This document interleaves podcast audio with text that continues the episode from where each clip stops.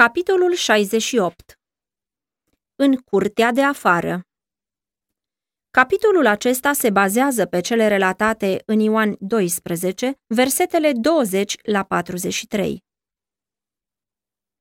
Niște greci, dintre cei ce se suiseră să se închine la praznic, s-au apropiat de Filip, care era din Betsaida Galilei, l-au rugat și au zis, Domnule, am vrea să vedem pe Isus. Filip s-a dus și a spus lui Andrei, apoi Andrei și Filip au spus lui Isus. În vremea aceea, se părea că lucrarea lui Hristos suferise o grozavă înfrângere. El biruise în discuția cu preoții și farisei, dar se vedea bine că ei nu-l vor primi ca Mesia. Despărțirea definitivă venise. Pentru ucenici, situația părea deznădăjduită, dar Hristos se apropia de încheierea lucrării sale marele eveniment care îi interesa nu numai pe iudei, ci și întreaga lume, era gata să aibă loc. Când Hristos a auzit cererea stăruitoare, vrem să vedem pe Isus, ca un ecou al strigătului lumii flămânde, fața lui s-a luminat și a zis, A sosit ceasul să fie proslăvit fiul omului. În cererea grecilor, el a văzut primele roade aduse de jertfa sa cea mare. Oamenii aceștia veneau din apus să-l caute pe Mântuitorul la sfârșitul vieții lui, așa cum la început magii veniseră din răsărit. Pe vremea nașterii lui Hristos, iudeii erau atât de adânciți în planurile lor ambițioase, încât nu știau nimic despre venirea lui. Magii dintr-o țară păgână au venit la staul cu darurile lor spre a se închina Mântuitorului. Tot astfel acești greci, reprezentând națiunile, semințiile și popoarele lumii, au venit să-l vadă pe Isus. În felul acesta, oamenii din toate țările și din toate timpurile urmau să fie atrași de crucea Mântuitorului. La fel vor veni mulți de la răsărit și de la apus și vor sta la masă cu Avram, Isaac și Iacov în împărăția cerurilor. Matei 8 cu 11 Grecii auziseră despre intrarea triumfală a lui Isus în Ierusalim. Unii își închipuiseră și răspândiseră vestea că el îi izgonise pe preoți și pe conducători din templu, că urma să ia în stăpânire tronul lui David și să domnească în Israel ca rege. Grecii doreau să cunoască adevărul cu privire la misiunea lui. Vrem să vedem pe Isus, au spus ei. Dorința le-a fost îndeplinită. Când cererea a fost adusă la Isus, el se afla în acea parte a templului unde numai iudeii aveau voie să intre, dar el a mers la greci în curtea exterioară și a vorbit personal cu ei. Venise ceasul proslăvirii lui Hristos. El se afla deja în umbra crucii, iar cererea grecilor îi arăta că jertfa pe care el urma să o aducă avea să atragă pe mulți la Dumnezeu. Știa că grecii îl vor vedea în curând într-o situație pe care nu visau atunci. Ei urmau să-l vadă pus alături de Baraba, un tâlhar și un criminal, și că acesta avea să fie preferat spre a fi eliberat în locul Fiului lui Dumnezeu. Ei aveau să audă cum oamenii, instigați de preoți și conducători, făceau alegerea. Și la întrebarea, dar ce să fac cu Isus, care se numește Hristos, Răspunsul urma să fie, să fie răstignit. Matei 27 cu 22 Făcând această ispășire pentru păcatele oamenilor, Hristos știa că împărăția lui va fi desăvârșită și se va răspândi pe întreg pământul. El urma să lucreze ca unul care reface și spiritul lui urma să biruie.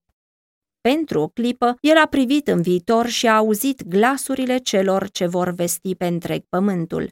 Iată mielul lui Dumnezeu care ridică păcatul lumii.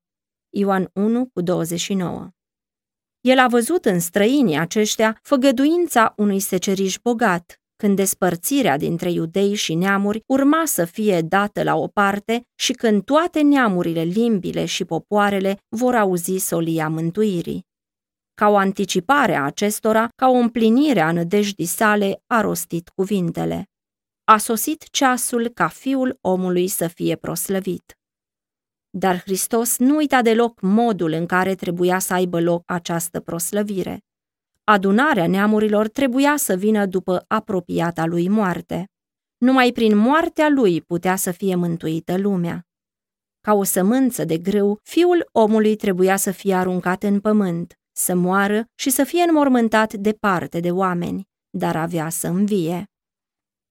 Hristos s-a servit de lucrurile din natură pentru prezentarea viitorului său, astfel încât ucenicii să poată înțelege. Adevăratele rezultate ale lucrării sale aveau să se realizeze prin moartea sa. Adevărat, adevărat vă spun, a zis el, că dacă grăuntele de grâu care a căzut pe pământ nu moare, rămâne singur, dar dacă moare, aduce multă roadă. Când grăuntele de grâu cade pe pământ și moare, răsare și aduce roadă. Tot astfel și moartea lui Hristos urma să aibă ca rezultat roade pentru împărăția lui Dumnezeu. Potrivit cu legea din lumea plantelor, viața trebuia să fie rezultatul morții lui. Cei care lucrează pământul au mereu ilustrația aceasta în față. An după an, omul își păstrează provizia de grâu, aruncând aparent partea cea mai aleasă. Pentru un timp, aceasta trebuie să fie ascunsă sub brazdă, unde numai Domnul îi poartă de grijă. Întâi se arată firul verde, apoi spicul și în cele din urmă grâul de plin în spic. Dar dezvoltarea aceasta nu poate să aibă loc decât dacă grăuntele e îngropat pentru a nu fi văzut, e ascuns și, după toate aparențele, pierdut. Sămânța îngropată în pământ produce rod și acesta, la rândul lui, e semănat. În felul acesta sporește recolta. Tot astfel și moartea lui Hristos pe crucea Golgotei va aduce roadă pentru viața veșnică. Contemplarea acestei jertfe va fi slava celora care, ca rod al lui, vor trăi în veacuri veșnice. Grăuntele de grâu care își păstrează viața nu poate aduce roadă, rămâne singur. Hristos putea, dacă alegea aceasta, să-și cruțe viața și să nu moară, dar dacă ar fi făcut așa, ar fi rămas singur.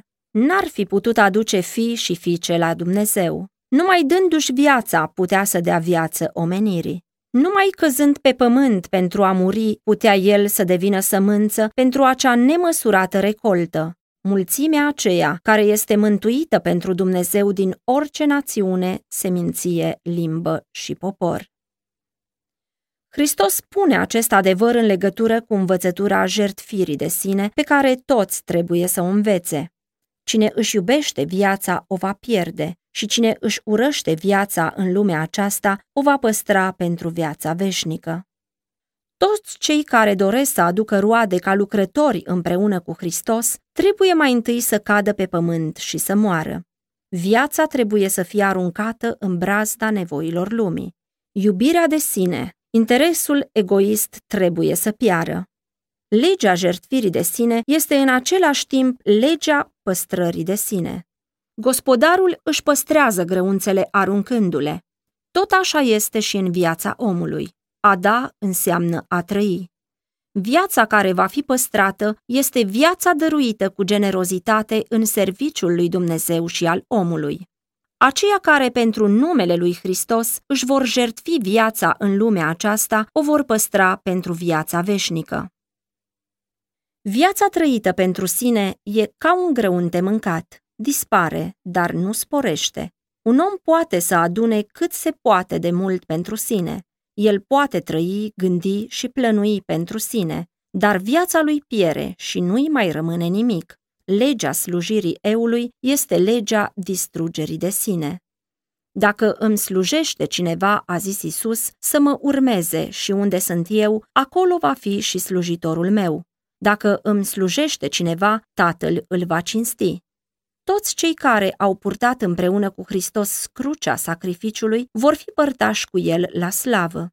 Bucuria lui Hristos, atunci când era umilit și în chinuri, era că ucenicii vor fi proslăviți împreună cu el. Ei sunt roadele jertfei sale. Reproducerea caracterului și spiritului său în ei este răsplata lui și va fi bucuria lui în toată veșnicia. Ei împărtășesc bucuria aceasta cu el atunci când roada lucrării și jertfei lor se vede în inima și viața altora. Ei sunt lucrători împreună cu Hristos și Tatăl îi va onora așa cum îl onorează pe Fiul Său. Solia grecilor, prefigurând adunarea neamurilor, aducea în mintea lui Hristos întreaga sa misiune. El a revăzut lucrarea de mântuire din momentul când s-a făcut planul în cer până la moartea care era acum atât de aproape. Un nor tainic părea că învăluie pe Fiul lui Dumnezeu. Apăsarea lui a fost simțită de cei care erau aproape. El era adâncit în gânduri. În cele din urmă, tăcerea a fost ruptă de glasul lui îndurerat. Acum sufletul meu este tulburat. Și ce voi zice? Tată, izbăvește-mă din ceasul acesta. Hristos începuse deja să bea din cupa amărăciunii. Natura sa omenească se cutremura în fața părăsirii, când, în aparență, urma să fie lepădat chiar și de Dumnezeu, când toți urmau să-l vadă lovit, bătut de Dumnezeu și în suferință. El se cutremura la gândul că va fi o priveliște pentru lume, că va fi tratat mai rău ca un criminal și că va avea o moarte rușinoasă și dezonorantă presentimentul luptei sale cu puterile întunericului, un simț al grozavei poveri a nelegiuirii omenești și a mâniei tatălui din cauza păcatului, făceau să slăbească Duhului Hristos și să se întindă pe fața lui paloarea morții. A urmat atunci supunerea față de voința tatălui său. Tocmai pentru aceasta, a zis el, am venit până la ceasul acesta. Tată, proslăvește numele tău.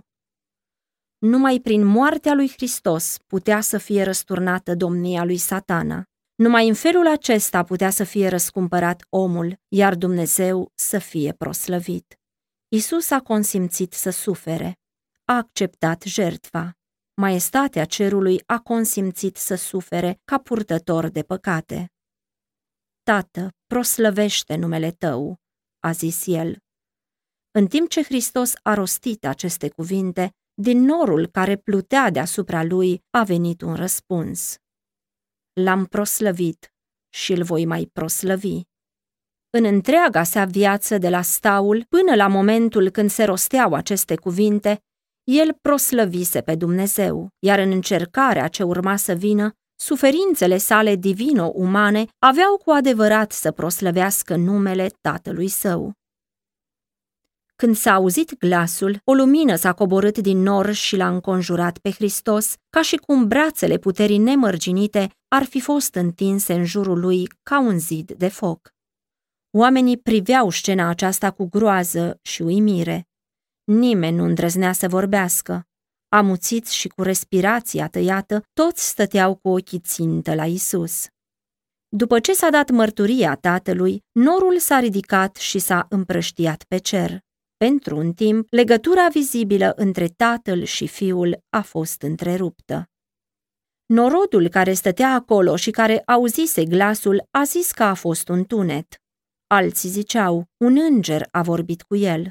Dar grecii veniți să-l caute pe Isus au văzut norul, au auzit vocea, înțelegând însemnătatea ei și l-au văzut pe Hristos. Lor le-a fost descoperit ca fiind trimisul lui Dumnezeu. Glasul lui Dumnezeu se auzise la botezul lui Isus, la începutul lucrării lui și din nou pe munte cu ocazia schimbării la față. Acum, la încheierea lucrării, a fost auzit pentru a treia oară de un număr mai mare de oameni și în împrejurări deosebite. Isus tocmai rostise cel mai solemn adevăr cu privire la starea iudeilor. El făcuse ultimul apel și pronunțase sentința. Acum Dumnezeu a pus din nou sigiliul asupra misiunii fiului său. El a recunoscut pe acela pe care Israel îl lepădase. Nu pentru mine, a zis Isus, s-a auzit glasul acesta, ci pentru voi. Era dovada supremă a mesianității lui, semn de la Tatăl că Isus spunea adevărul și că era Fiul lui Dumnezeu. Acum are loc judecata lumii acesteia, a continuat Hristos. Acum stăpânitorul lumii acesteia va fi aruncat afară. Și după ce voi fi înălțat de pe pământ, voi atrage la mine pe toți oamenii.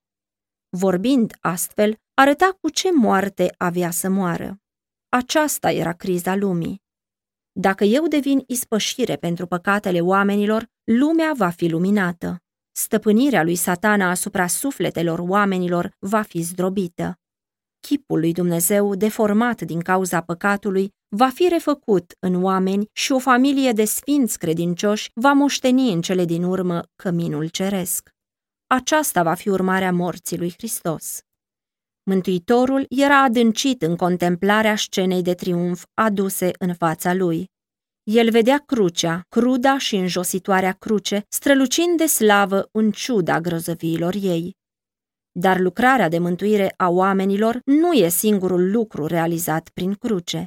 Iubirea lui Dumnezeu se manifestă în univers. Domnul acestei lumi este alungat. Acuzațiile aduse de satana împotriva lui Dumnezeu se dovedesc a fi mincinoase.